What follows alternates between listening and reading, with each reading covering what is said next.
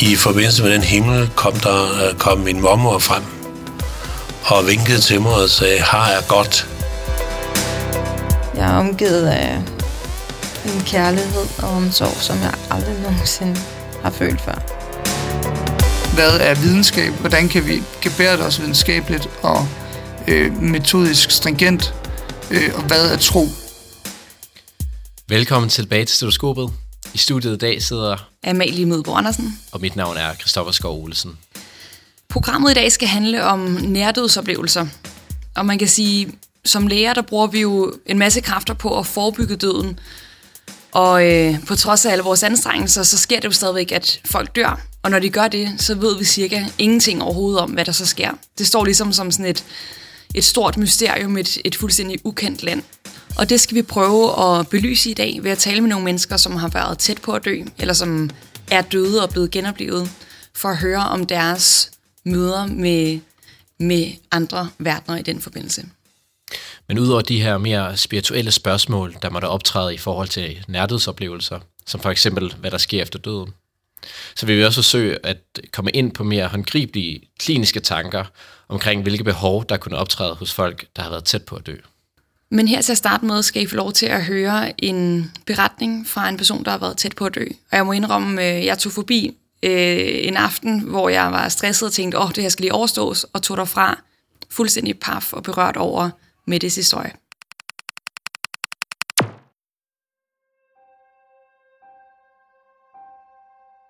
Jeg hedder Mette, og jeg er 37 år. Jeg er mor til fire dejlige børn. Da jeg var 14 år gammel, øhm, blev jeg syg med meningitis og var meget tæt på at miste livet.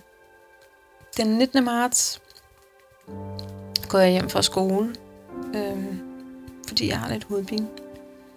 Og så har jeg en kanin hos min farmor og farfar, som, som jeg skal over og passe. Og jeg vælger at blive derovre og spise aftensmad med min farmor og farfar. Og da vi har spist, går der ikke lang tid, før jeg bliver rigtig dårlig. Og så øhm, går jeg ovenpå og lægger mig. Og når at ligge en halv times tid, før at jeg simpelthen er nødt til at løbe ud på toilettet og kaste op.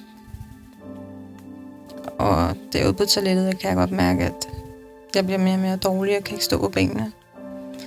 Så jeg får hjælp på min farmor, som kommer op og, og kan se, at jeg er rigtig sløj. Jeg beder hende om at ringe til mine forældre. Øhm, fordi jeg, jeg er nødt til at skal hjem. Så min mor er nødt til at hente mig i bil. Og da hun kommer for at hente mig i bilen, så kan jeg ikke stå på benene. Og heldigvis så har hun taget min, min tvillingssøster og min storebror med, som hjælper mig ud. Og vi kører hjem.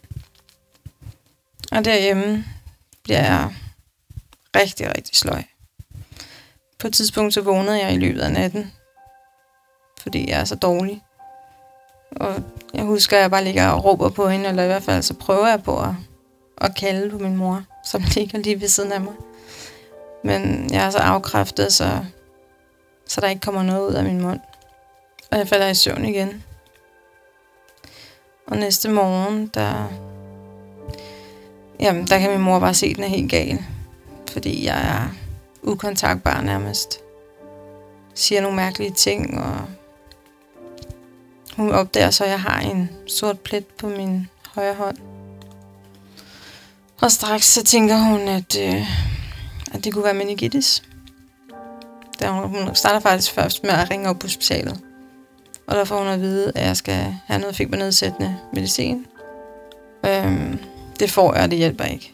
Og så ringer hun 112. Og så kommer ambulancen rimelig hurtigt efter. Og på det tidspunkt, der er jeg så dårlig, så jeg ikke rigtig indser, at de er der. Men ambulancefolkene, de stiller mig nogle spørgsmål for at finde ud af, hvor klar jeg er i hovedet. Blandt andet, hvad jeg hedder og hvornår jeg er fødselsdag. Og hver gang, at spørgsmålet bliver stillet, og jeg svarer, så kigger de på min mor, som ryster på hovedet, fordi at det, jeg svarer på, er ikke rigtigt. Og vi kommer op på skadestuen, hvor jeg bliver taget imod af flere læger. Og ret hurtigt får jeg antibiotika. Det giver de mig for en sikkerheds skyld. Og jeg får taget en, en rygmavsprøve. Og pludselig så, øh, så kommer lægen løvende ind og siger, at jeg skal i isolation. Fordi de har fundet meningokokbakterie i min spinalvæske. Og derefter går det rigtig stærkt. Og så bliver jeg kørt ned på intensiv afdeling, hvor at øh, min familie, som er ankommet til hospitalet, bliver iført kitler og handsker og mundbind. Og jeg tænker bare, hvad sker der her? Jeg forstår det slet ikke. Jeg er ligesom også i sådan en boble af, af smerter. Og jeg kaster op i stridstrømmen og har det rigtig dårligt. Og pludselig så, så er det bare som om, at jeg synker ned i hovedpuden. Jeg er så afkræftet, så jeg når, eller kan kun lige formå at løfte min hånd, fordi jeg kan mærke, at jeg er helt kold. Jeg løfter hånden og kigger på den, og den er helt blå. Og så er der en læge, der springer over og skrevs på mig og får, får banket mig i brystet. Og han bliver ved med at, at sige, at, at jeg skal blive hos ham. At jeg ikke må lukke øjnene. Og det, jeg har allermest lyst til lige der, det er bare at lukke øjnene. Og lige der, der mærker jeg ikke noget. Jeg mærker ikke de smerter, jeg har haft. Mærker bare en, en ro. Der kommer sygeplejersker, som, som vender sengen nedad. Og jeg får varme håndklæder bundet om mine hænder og mine fødder. Samtidig med, at jeg får en masse medicin pumpet ind i kroppen. På det tidspunkt, der ligger mit blodtryk på 36 over 0. Og øh, det, er, det går så lynende stærkt. Men ikke desto mindre, så får de øh, stabiliseret mig med, med medicin. Og resten af den aften og den nat, der kæmper jeg for at holde mig selv i live. Og så bliver det besluttet næste morgen klokken 5, at jeg skal, at jeg skal ligge i respirator, og jeg skal ligge til at sove. Fordi min krop simpelthen er så træt og afkræftet. Og jeg kan huske, at, at der står to læger omkring mig. Hvor efter den ene siger til mig, at øh, nu skal jeg sove. Og så nikker jeg bare, fordi det vidste jeg godt, jeg skulle. Og jeg ligger inde i mit hoved og tæller til 10 og tænker, åh nej, nu må de ikke gøre noget, før jeg sover. Og pludselig så er jeg væk. Jeg ved ikke, hvor lang tid det går. Men på et eller andet tidspunkt, så befinder jeg mig i, en, i et rør af farver. De allersmukkeste farver, man overhovedet kan forestille sig. Jeg er omgivet af en kærlighed og omsorg, som jeg aldrig nogensinde har følt før. Og ved siden af mig på min højre side, der, der er min morfar. Vi, vi står ikke på jorden, vi, vi svæver sammen. Vi kan heller ikke tale sammen, men vi kommunikerer ved at kigge på hinanden og smile til hinanden. Og det er ligesom om vores øjne giver os svar. Og så svæver vi sammen i det rør af farver. Og det er som om, at han har en aura omkring sig. Han lyser bare, og han er så glad. Og det føles bare som om, at jeg er det helt rigtige sted. Det er der, jeg skal være. Det er det sted, der er det rigtige sted for mig at være. Og vi svæver igennem røret, og pludselig så deler det sig i to. Og han peger på vejen til venstre, for at sige, at jeg skal tage vejen til venstre. Og det har jeg ikke lyst til. For jeg ved godt, hvis jeg tager vejen til venstre, så er det ikke sammen med ham. Men øh, han blev ved med at insistere. Og til sidst så tager jeg vejen til venstre. Og alt det omsorg og kærlighed, jeg lige har været omslugt af, det er bare væk. Og så er jeg faktisk ude i intetheden. Der er mørkt omkring mig. Mørkt og koldt. Og jeg aner ikke, hvor jeg befinder mig. Og jeg aner ikke, hvor er folk er. Hvor min familie er. Eller hvor min morfar er.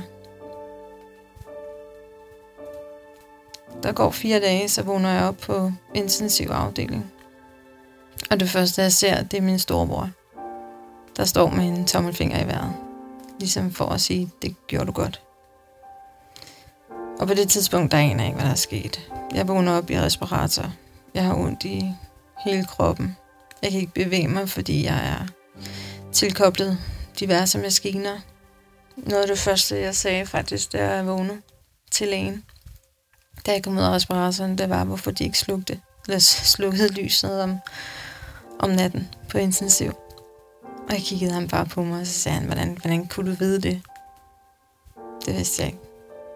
Men jeg mødte lægen, lige præcis den læge 16 år efter. Og han fortalte mig faktisk, at de havde ændret proceduren på intensiv. Fordi jeg havde sagt lige præcis det der. Fordi hvordan kunne jeg vide, at lyset havde været tændt hele tiden? Den oplevelse har jo været med til at, at vise mig, at livet er skrøbeligt. At vi ikke skal tage livet for givet. At vi skal leve lige nu og her, fordi det er det, vi gør. Vi aner ikke, hvordan dagen i morgen ser ud. Og specielt, når man ikke er ældre, end jeg var dengang, hvor livet netop er på en måde udødeligt. Går det virkelig op for en, at, at livet er dødeligt, og at vi skal værne om det. En tanke omkring døden øhm, har det påvirket på den måde, at jeg slet ikke frygter døden i dag. Øhm, jeg var meget splittet i starten, fordi at, at jeg jo næsten havde et brændende ønske om at komme tilbage. Tilbage dertil, hvor jeg lige havde været. Tilbage til det sted, som var så fantastisk. Ord bliver så fattig i den her sammenhæng, fordi jeg kan virkelig, virkelig ikke med ord beskrive, hvor fantastisk det var. Hvor fantastisk smukt og fredfyldt. Jeg også har mange mennesker, der spørger mig, jamen tror du på livet efter døden? Jeg tror ikke på livet efter døden, jeg ved det. Det er også med til at give mig en, en indre ro. Øhm, netop fordi jeg så ikke er bange for at dø. Jeg er selvfølgelig bange for at miste men jeg har også oplevet, at når jeg så har mistet, så har det også været med til at, at give mig en ro. Fordi jeg har, har vidst, at, at de har været et bedre sted, og at jeg skulle se dem igen. Så jeg har faktisk siden oplevelsen følt, at, at jeg var omgivet af kærlighed. Øhm, at jeg aldrig bliver ensom igen. Jeg tror jeg faktisk kan beskrive det allerbedst at jeg for altid vil være omgivet af en form for kærlighed og omsorg, som, som passer på mig.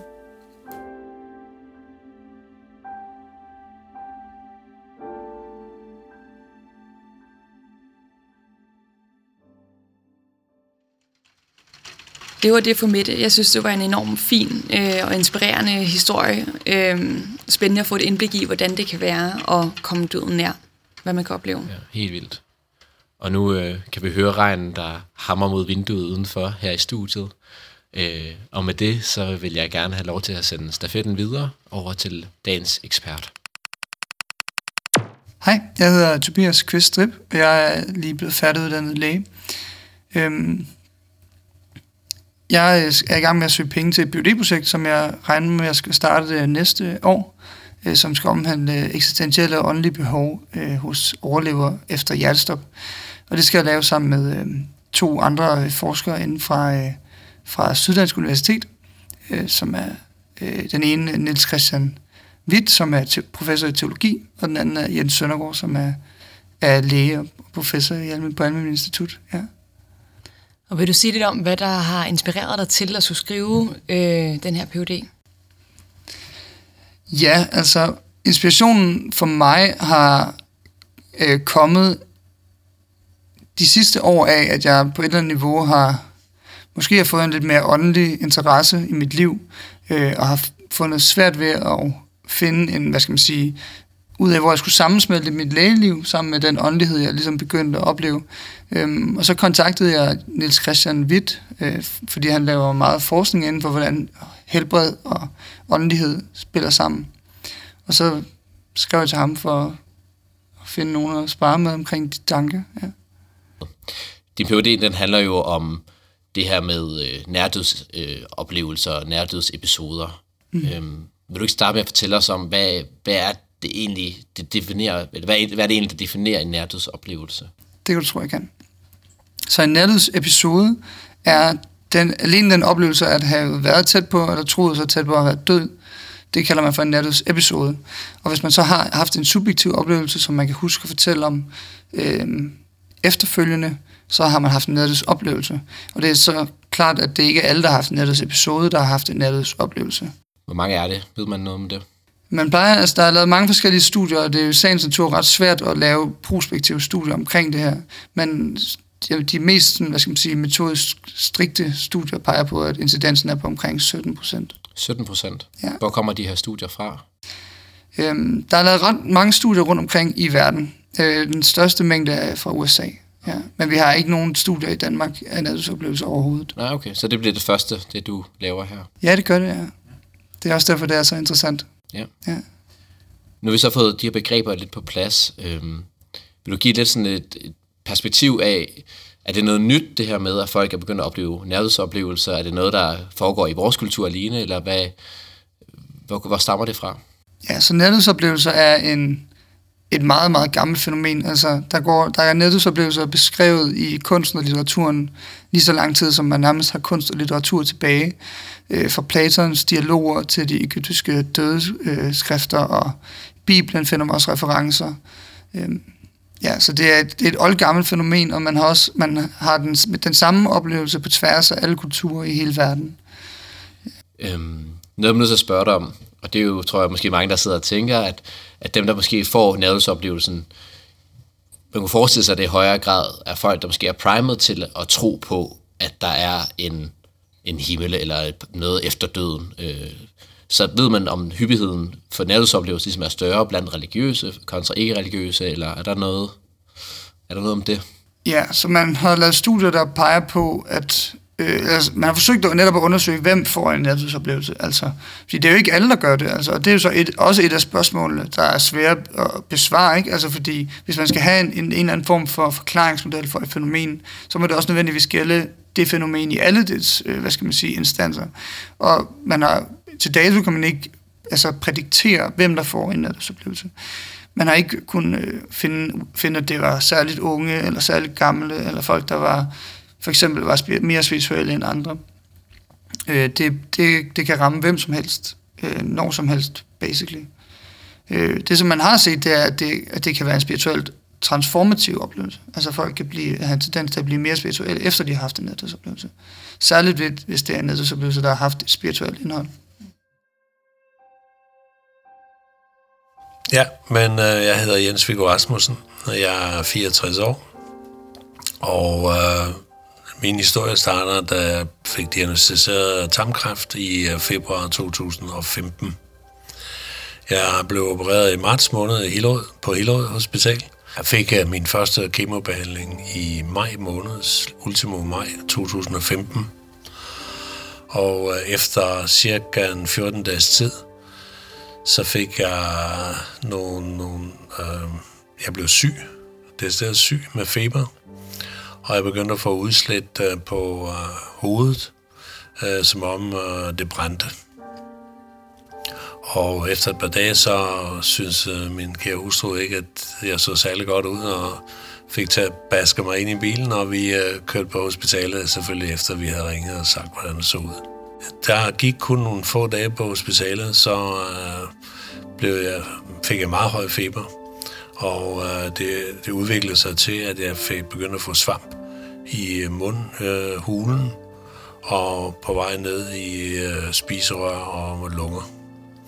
Og øh, det sidste, jeg husker sådan fra indlæggelsen på onkologisk, før jeg kom på intensiv, øh, det var, at øh, sygeplejerskerne reagerede ganske kraftigt, fordi de var bange for øh, ansvaret for mig, og det, kunne jeg, det oplevede jeg faktisk. Og øh, bagud i spejlet, så ved jeg, at det var en tirsdag, at jeg blev øh, ført ind i intensiv afdeling, hvor der også er 24-7 øh, overvågning. Og på det tidspunkt, der var min lungekræft, der var, kunne jeg ikke trække vejret selv. Og, øhm, og maskinerne træ, øh, trak altså vejret for mig. Øhm, hjertet kunne ikke øh, trykke øh, lungerne, og det var simpelthen, der var gået øh, svamp hele vejen ned i lungerne. Det næste, jeg husker i opvågen tilstand, er faktisk øh, 10 dage efter. Og det interessante i de her 10 dage, det eneste, jeg oplever i de her 10 dage, jeg kan huske, det er, det er min nærdødsoplevelse. Jeg, jeg er, bliver båret på en borger, åben borger, som man ser i de asiatiske lande. Jeg var i forbindelse med dem, der bar mig, som var typisk asiater, altså, og øh, jeg, jeg har selv en fornemmelse af, at det, hvorfor, det ved jeg ikke, det var japanesere. Det smø, udsmykning, der var, lignede kinesiske, øh, japanske tegn. Ja, det første område af billedet, jeg ser, det er, at øh, der er en bygning med åbne rum og åbne døre. Så er der en meget, meget stort himmelsvæv, der er blåt. Øh, og i forbindelse med den himmel kom, der, øh, kom min mormor frem og vinkede til mig og sagde, har jeg godt, og smilede. Og så gik hun, passerede hun, og så blev jeg båret videre hen mod de rum, der var. Jeg genkender tre eller fire døre, og jeg, jeg bliver båret ind i det midterste rum, og inde i rummet er der billeder, tegnede billeder, øh, collager af mennesker, liv. Det er det eneste, der var. Og meningen var så, at jeg skulle, øh, mine borger skulle løftes op og stå på sådan en ramme, der var. Jeg kunne ikke lide at være i rummet. Så jeg reagerede over for de seks mænd, der bar mig, det var mænd. Og jeg sagde til dem, jeg vil ikke være her. Det er ikke det rigtige rum for mig. Øh, så husker jeg, at de bar mig ud. Øh, og så gik vi over for at finde mod min mormors område. Og så husker jeg ikke mere. Følelsen øh, i kroppen fra det tidspunkt, at jeg ser de her billeder, det var positivt. Der var, der var fred og ro i det område. Øh, de her bærer, der var, var, var venlige og blev stående stille, så jeg kunne nyde billedet mellem de rum, der var, og det der himlens øh, billede, der var. Og det var, det føltes, og når jeg taler om det nu, så var også den der, det der øh, med at møde min mormor, det var meget helende og føltes dejligt. Og der er ikke været nogen ting i oplevelsen, der gjorde ondt for i og for sig. Det var der ikke. Jeg er selv fuldstændig overbevist om, at på det tidspunkt, i de syv eller ti dage, jeg var lov på intensiv, der er jeg fuldstændig overbevist om, at nøjagtigt på det tidspunkt, hvor jeg siger, jeg vil ikke være i det her rum, det er ikke her, jeg skal være for evigt, der er fuldstændig overvist om, at, øh, at der beslutter jeg øh, ind i mig, at jeg vil ikke dø. Jeg, jeg kan ikke huske, hvor mange dage jeg var på intensiv, før de, øh, før de øh, flyttede mig tilbage på onkologisk. Øh, men da jeg kom på onkologisk efter 3-5 dages øh, rehab program, kan man sige, under intensiv, så var den første øh, mærkelige oplevelse for mig der var, at øh, jeg følte mig som dobbeltmenneske. Og fysisk kom det udtryk ved, at, øh, at når jeg spiste, sagde, at jeg var sulten, når jeg havde spist, så var jeg stadigvæk sulten. Og det var som om, at når jeg rakte hånden ud, så var, der en, så var jeg også derude, hvor jeg hånden var. Altså ikke fysisk, men der var sådan en åndelig person af mig derude. Og øh, det føltes ubehageligt. Så jeg havde både en fysisk og en sindsmæssig dobbelthed af mig selv. Der var ingen forbindelse mellem øh, min nærdødsoplevelse af fysisk, altså det, det billede, der var.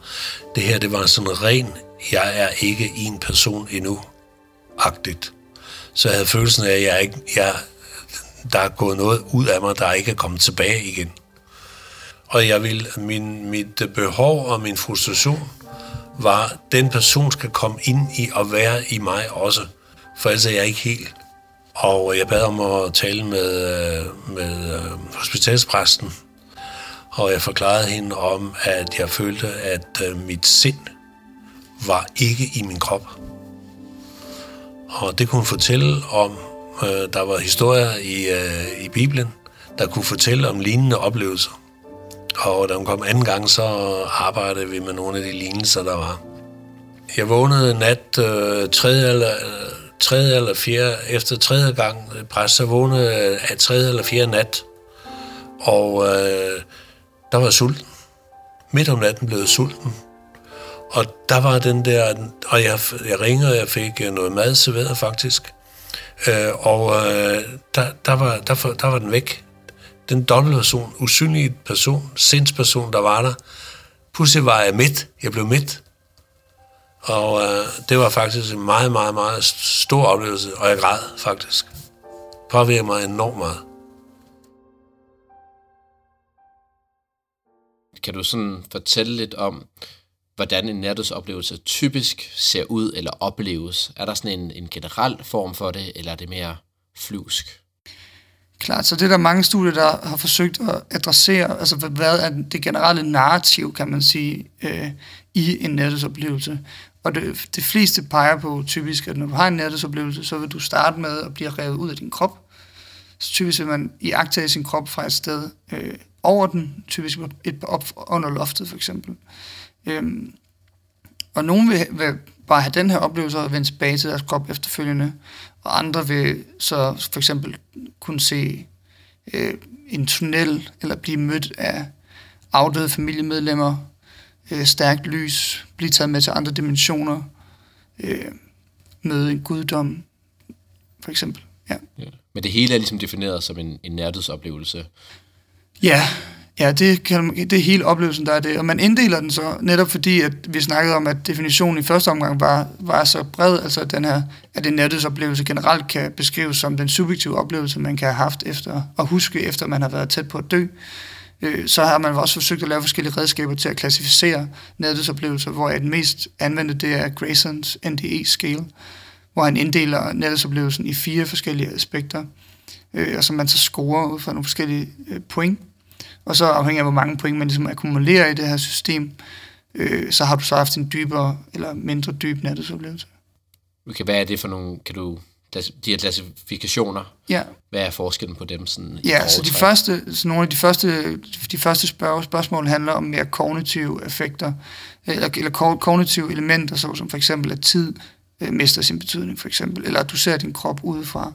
Så er der sådan noget med et affektivt indhold, er der en stor følelse af fred.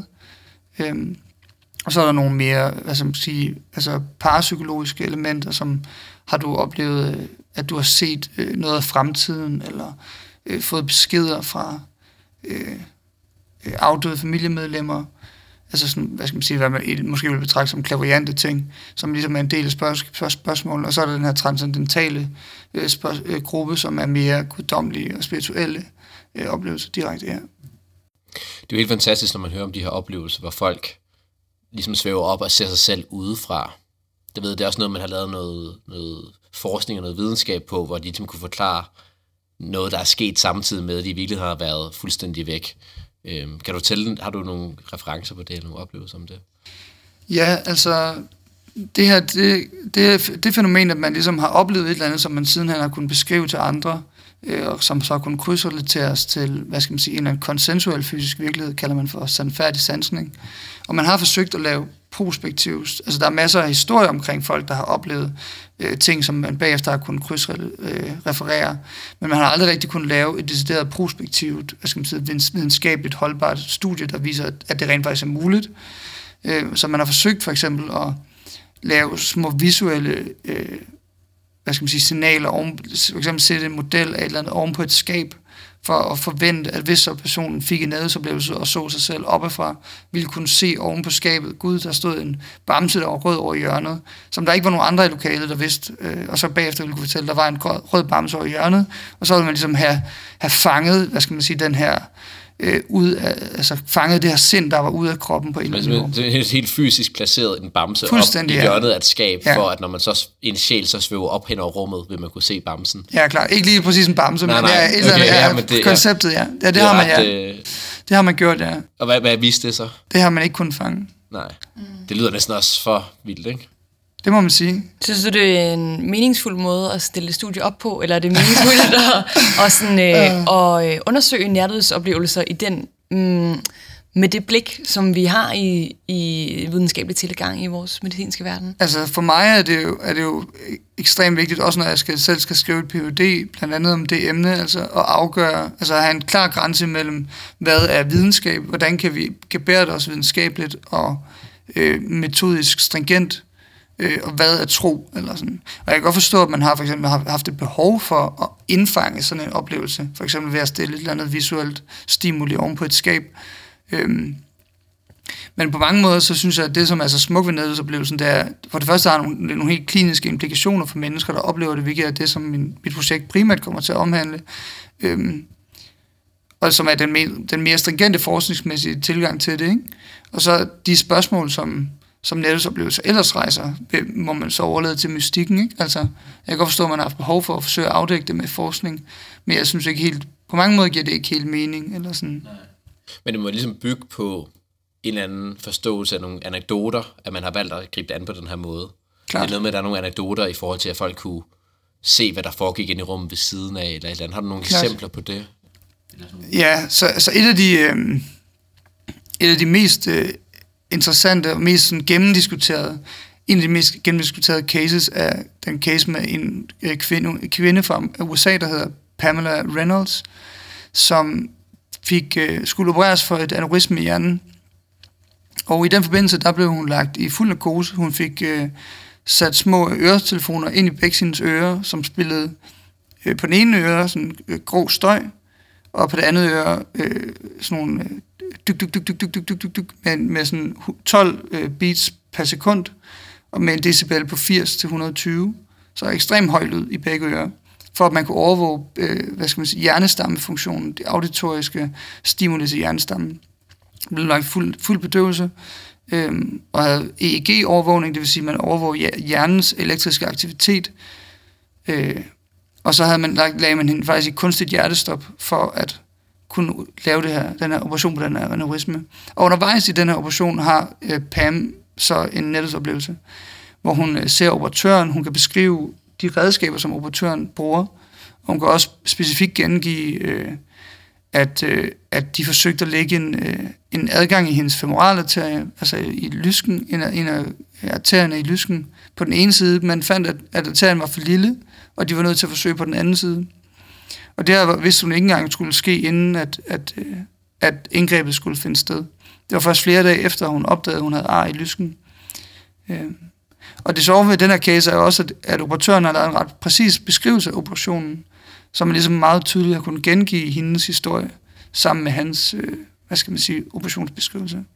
Og det her med for eksempel, at hun har haft øh, ekstrem høj lyd i hendes ører. I øvrigt, øvrigt har der været nul aktivitet i hjernen, ikke? det kan man se på EEG'et, og øh, med det her, de her hjernestamme stimulanter. Øhm, men har hun alligevel kunnet ligesom gengive historier og gengive, hvad der er sket omkring hende. Så det er et af de mest, sådan, hvad skal man sige, gennemdiskuterede og, og klassiske cases på de her, den her, det her sandfærdige sansning. Ja. Det virkede rigtig interessant, at hun har haft en anden form for sansning, mm. uden at have haft noget hjerneaktivitet overhovedet. Ja. Det, må, det må være enormt svært at forklare for den øh, sundhedsvidenskabelige tilgang, vi har i dag til, ja. til at forstå. Så det er jo det helt centrale. Øh, altså man kan sige, det er jo ligesom det transcendentale spørgsmål, som nettets oplevelser rejser, som, som jeg selvfølgelig personligt synes er spændende, men som vi også, som vi snakkede om tidligere, er svært at undersøge mm. øh, videnskabeligt, øh, hvis man overhovedet skal det. Men man kan sige, det rejser netop det spørgsmål omkring, øh, hvad skal man sige, sådan the mind-body problem, som går helt tilbage til Descartes, ikke? eller sådan, som er det der med, er vores og det er jo det, som vores materialistiske sundhedssyn er bygget op på, ikke? Altså, at vi er vores krop og vores bevidsthed, for eksempel, er limiteret til vores hjerne, ikke? Øhm, og helt, øh, hvad skal man sige, fysiologisk og neurofysiologisk kan man sige, at bevidstheden bliver genereret i cortex, ikke? altså nogle af de mere generelle, dybere strukturer i hjernestammen for eksempel. Og ud fra det syn, så vil du for eksempel på et EEG med en flad linje, hvor der ikke er nogen EEG-aktivitet overhovedet, øh, så vil man jo ikke kunne sige for eksempel, at der er mulighed for sansning eller kognitiv funktion, øh, for slet ikke at tale om hukommelse, som er nogle ret svære og ret komplicerede neurologiske funktioner. Ja, ja fordi jeg tænker, selv, selv drømme må man jo kunne registrere på et EEG. Klart. Ja. Ja, ja, helt klart. Helt klart. Altså noget som også, nu snakker vi om det der med, hvordan man har forsøgt at undersøge, altså hvor nærdødsoplevelse kommer fra, eller om det er en, for eksempel er det en ægte oplevelse. Mm. Er det er typisk det, som der også, altså er det bare noget, man forestiller sig, noget man drømmer, eller er det en hallucination, eller... Mm. Øh, og den, nogen, der, der er en forskergruppe, der har undersøgt det ved at, at kigge på øh, minderne Øh, og når man ser på et øh, EEG, altså øh, den elektriske aktivitet i hjernen, øh, så er der en forskellighed i den måde, øh, øh, aktiviteten er, når man tænker på forskellige ting. Så hvis jeg for eksempel bad dig om at tænke på en lyserød elefant, som du aldrig nogensinde har oplevet, så vil det se anderledes ud i, i din hjerneaktivitet, mens jeg bad dig om at tænke på, øh, vil du spise til frokost i dag, fordi det er noget, du har lavet i din episodiske hukommelse. Så det er, det er noget, der rent faktisk er sket. Du har erfaret det med din egen krop og dine egne øjne, øh, og det har du ikke gjort med den lyserøde elefant, fordi det er noget, du har forestillet dig. Øhm, og så har man spurgt øh, nærheds, bedt nærhedsoplevelser om for eksempel at tænke på deres nærhedsoplevelse, som peger, og der, der kan man se, at det er, det er en oplevelse, som er lavet i deres episodiske hukommelse. Så den er oplevet på lige fod med, hvad du har spist til frokost. Okay. Mm. Det er interessant. Ja. Hvilket er super interessant. Ja. ja. Helt vildt, altså. Mit navn det er Frans Ole Villadsen, og jeg er i dag øh, 63 år. Øh, jeg er uddannet øh, socialpædagog, øh, men har været førtidspensionist siden 2006. Det var en oktoberaften, øh, klokken var 23. Øh, mig og min kone Pernille øh, var oppe i vores soveværelse på første sal, og øh, min kone var gået i seng. Øh, og jeg sad ved siden af øh, i en lænestol. Lige pludselig så kan jeg mærke sådan noget underligt i min øh, underkæbe, især sådan underlige trækninger og isninger, sådan, som jeg aldrig har prøvet, for jeg tænkte, det var da mystisk, ikke også? Og så, ja, og så lige efter, 3-5 sekunder efter, så øh, føler jeg, at hele min krop eksploderer i smerte. Det kommer som lyn fra en klar himmel. Og øh, øh, jeg kan mærke, at det er helt galt det her. Der er, der er et eller andet meget alvorligt her. Og øh, jeg får straks øh, stammet til min kone, at hun skal ringe 112. Og, og jeg glider ned på gulvet, øh, for jeg kan ikke blive siddende op i stolen. Og da Pernille så får fat i falkredderne, eller 112, øh, så øh, siger de, ja, så tror de, det er et hjertetilfælde, så siger de, at hun skal prøve at lægge mig ned på gulvet for at skåne hjertet, men det, kan, det, det prøver hun så, men det kan jeg slet ikke. For så gør det bare endnu mere ondt, så kan jeg næsten ikke trække vejret. Heldigvis øh, kommer faldgræderne øh, ret hurtigt, efter måske 5 minutter. Og de får mig så buset ned ad trappen øh, og ud i ambulancen, og så øh, kører vi ellers ind til ind imod hospitalet, og jeg, øh, noget af det sidste, jeg kan huske, det er, at ambulancen stopper på motorvejen og der kommer en læge ind fra en lægeambulance og tager over. Så mister jeg bevidstheden og husker ikke rigtig andet. Og bagefter det, det så øh, viser det sig, at der er enten tre dygtige kirurger på arbejde på Odense Universitetshospital, eller så kommer de på arbejde i forbindelse med min indlæggelse der, og finder ud af, at det er en aortadissektion, øh, som er sket. Hvis de bliver nødt til at skifte aortabogen ud med en øh, stent. Øhm, det, som jeg så kan huske under øh, min bevidstløshed, det er, at øh, jeg har haft en oplevelse. Øh, jeg oplever mig stående i et øh, mørkt rum, et dunkelt rum, ikke mørkt, men et dunkelt rum. Der, der, er, der er faktisk kun mig, som, som, altså min sjæl eller sådan noget, som, som står foran et øh, forhæng, øh, der ikke er trukket til side en port. Øh, og jeg oplever, at der ved hver min side, min højre side og min venstre side, står to, øh, som det jeg vil kalde for ånder eller personer af en slags. Og den ene kalder jeg umiddelbart for døden, og den anden kalder jeg umiddelbart for vor herre. Ja, om de giver besked, om de hedder døden eller, og, og vor herre, det ved jeg ikke. Altså, det ved jeg bare intuitivt, at, øh, at det, det, det er jeg slet ikke i tvivl om og der er ikke nogen øh, særlige kendetegn ved dem, andet end at de, de er der. De er der, jeg kan tydeligt mærke dem. Øh, altså de er der som, som øh, sjæle, som ånder. Ånder kalder jeg dem. Og situationen er meget stille og rolig og meget afklaret og meget øh, øh, naturlig, kan man sige. Jeg, der er ikke noget frygt eller noget som helst med i det, andet end at, jamen, sådan er det bare. Og så oplever jeg altså på et tidspunkt, at øh, både døden og hvor Herre siger til mig, at det ikke er nu, jeg skal dø. Og så, og så oplever jeg ikke mere. Så, øh, så bliver alting sort igen. Når, når jeg sådan tænker over det, så er det jo en utrolig smuk oplevelse. Altså, det er ikke nu, jeg skal dø. Det, det er jeg da utrolig glad for. og øh, og øh, meget taknemmelig for, og det må der være en mening med. Det var jo en øh, meget smuk oplevelse. Der var ikke spor øh, dårligt ved den nettedsoplevelse, jeg havde.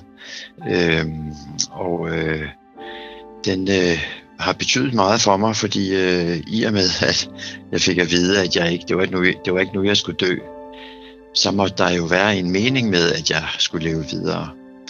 Og øh, jeg følte da også, at en af meningerne med, at jeg skulle leve videre, det var der, at øh, ja, fortælle det budskab, at øh, der er ikke noget at være bange for, øh, når man dør. Selvfølgelig er det ikke sjovt at rent fysisk at, at, at, at skulle dø. Det, øh, det er da sikkert meget lidelsesfuldt for mange. Men øh, jeg oplevede altså, at øh, min, min sjæl blev løsnet fra min krop og, og stod foran og skulle komme i paradis. Men det kom jeg så ikke, fordi det var ikke noget, jeg skulle dø. Selve oplevelsen af årsadicisionen var jo rimelig voldsom med, at min krop eksploderede lige pludselig som lyn fra en klar himmel. Og det gjorde altså, at øh, jeg fik det rimelig hårdt bagefter, synes jeg. Altså, øh, først og fremmest så var jeg da hunderad for at skulle dø, øh, bort fra denne verden her. Ikke øh, for at komme i paradis, men tænk at skulle slippe denne vidunderlige verden, vi har. Så jeg var, jeg blev virkelig, øh, virkelig bange. Jeg, det udartede sig i, at jeg kunne ikke sove i min seng op på første sal mere. Og øh, for den sags skyld sidde i den lænestol, øh, som jeg sad i. Øh, jeg fik lagt en madras ned i stuen og sov der. Prøvede på at sove. Øh, jeg blev faktisk nødt til at øh, tage sovepiller, få sovepiller for overhovedet at kunne falde i søvn, fordi jeg var, jeg var utryg og bange og tænkte, hvis det skete igen.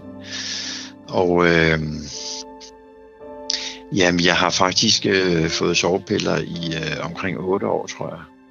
Der var nogle situationer, hvor jeg øh, kunne mærke et eller andet fra min krop, kan man sige, og så tænkte jeg, nå, er det nu?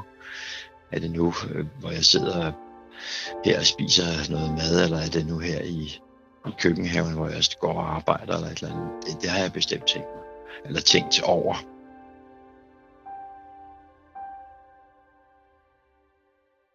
Ja, nu snakker du netop om de her øh, virkninger, en nærdødsoplevelse kan have på en og ens spirituelle behov og sådan noget. Mm. Kan du måske fortælle lidt om, hvilke men man kunne komme ud med, efter man har haft sådan en oplevelse, eller hvilke behov man måske kunne, kunne få efter sådan en oplevelse?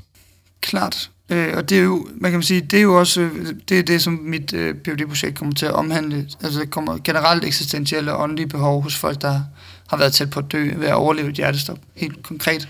Mm, så ikke kun der har haft oplevelser, men også der har haft episoder, så Ja, præcis. Det kan man sige. Meget præcist, ja. Øh, netop fordi, at vi ved, at det, at det, er, kan være, at det er en voldsom oplevelse, for eksempel at overleve et hjertestop. Og man ved også, at folk, der har været udsat for traumatiske øh, begivenheder, hvad enten altså på den ene eller den anden måde, kan være psykisk og eksistentielt påvirket. Man kan hurtigt opleve spørgsmål som, hvad er overhovedet meningen med, at er her, eller øh, hvorfor skulle det dog ske for mig? Og mange oplever angst eller depression. Der har også, været en, der er også nogle studier, der peger på øget øh, selvmordsrater for eksempel, ikke? Øh, blandt folk, der overlever hjertestop. Øh, som ligesom peger på nogle af de her mere psykologiske og eksistentielle behov, som der er hos den her gruppe, og som jo i sagens natur ikke bliver mødt særlig meget i det sundhedsvæsen, vi har i dag, fordi vi ikke er, vi kærer os ikke så meget om, hvad skal man sige, de her eksistentielle og åndelige spørgsmål det er ligesom en, øh, altså den åndelige omsorg er ligesom blevet uddelegeret primært til, til hospitalspræster først og fremmest, ikke? og så til dels øh, sygeplejersker, som, hvor omsorg jo også er en vigtig del af deres, af deres fag. Ikke? Men det har jo også været en ting, der har været under hvad skal man sige, angreb i de sidste mange år. Ikke? Altså sygeplejerskens tid til at for eksempel at give omsorg til patienterne. Øh, og det, hele den, jeg kan sige, den møde, måde, vi møder vores patienter, der har haft nettet så blev så for eksempel på, øh, er også sindssygt vigtigt øh, for den måde, oplevelsen bliver integreret i ens psyke. Ja.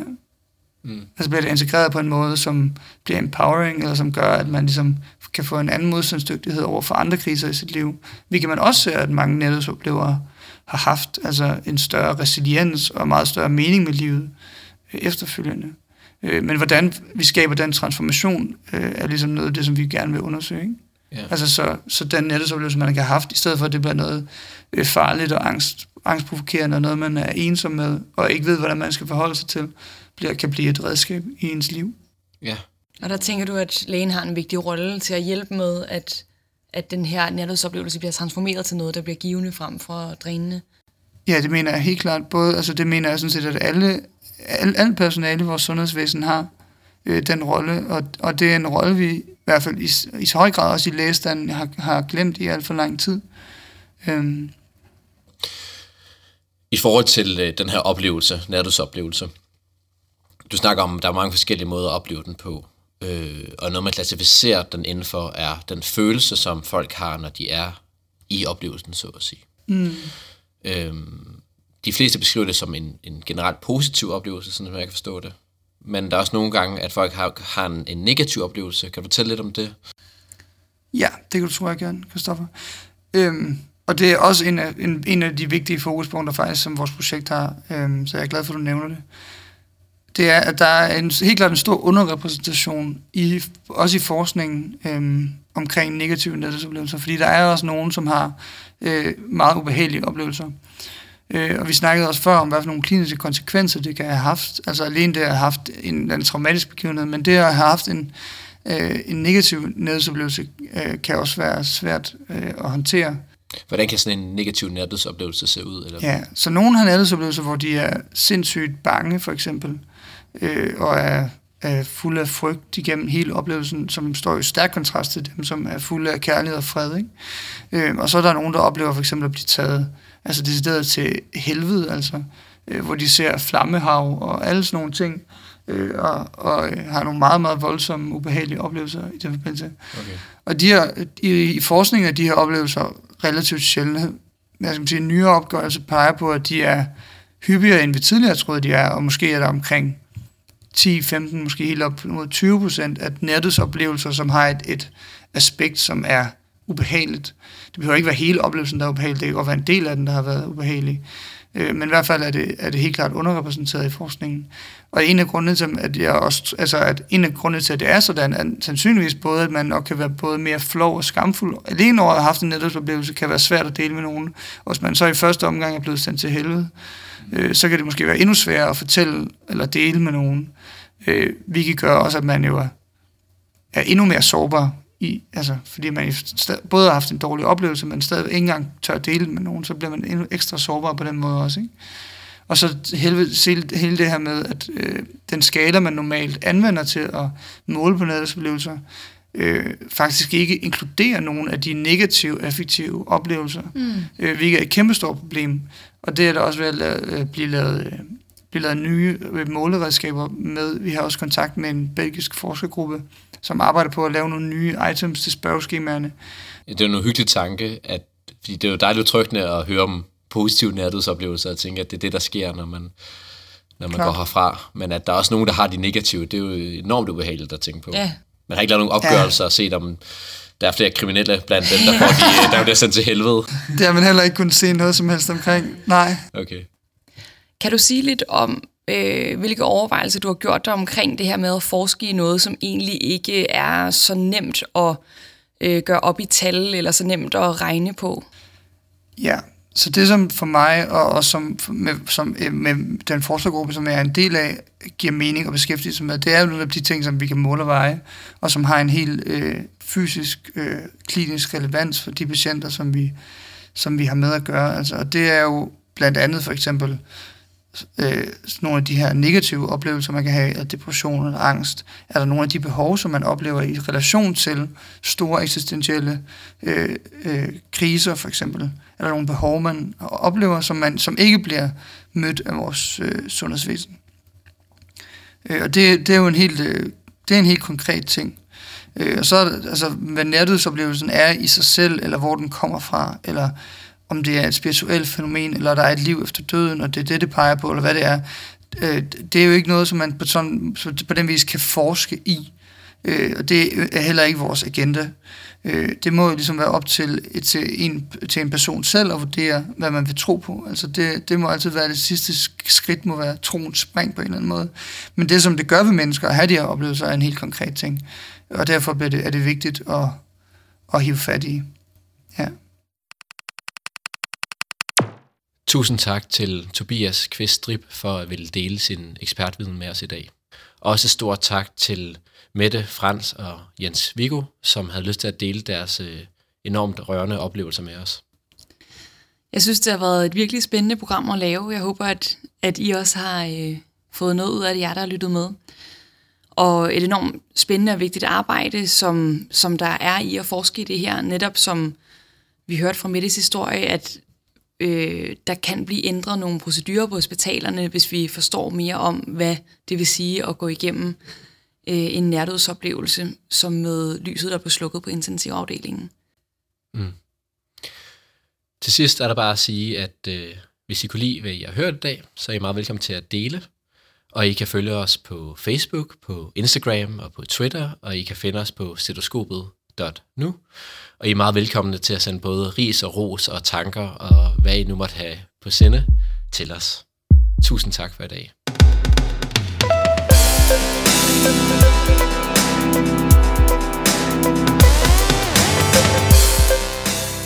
Jeg har ikke rigtig noget overblik længere over, om der er et eller andet, vi, Nej, også, nej. vi har været inde på meget, Vi men har vi har været rigtig nok meget. inde på det hele og sådan noget. Nogle ting, nogle sådan Vi er nogle også huller. meget sådan, øh, vi startede også et ja, helt andet sted.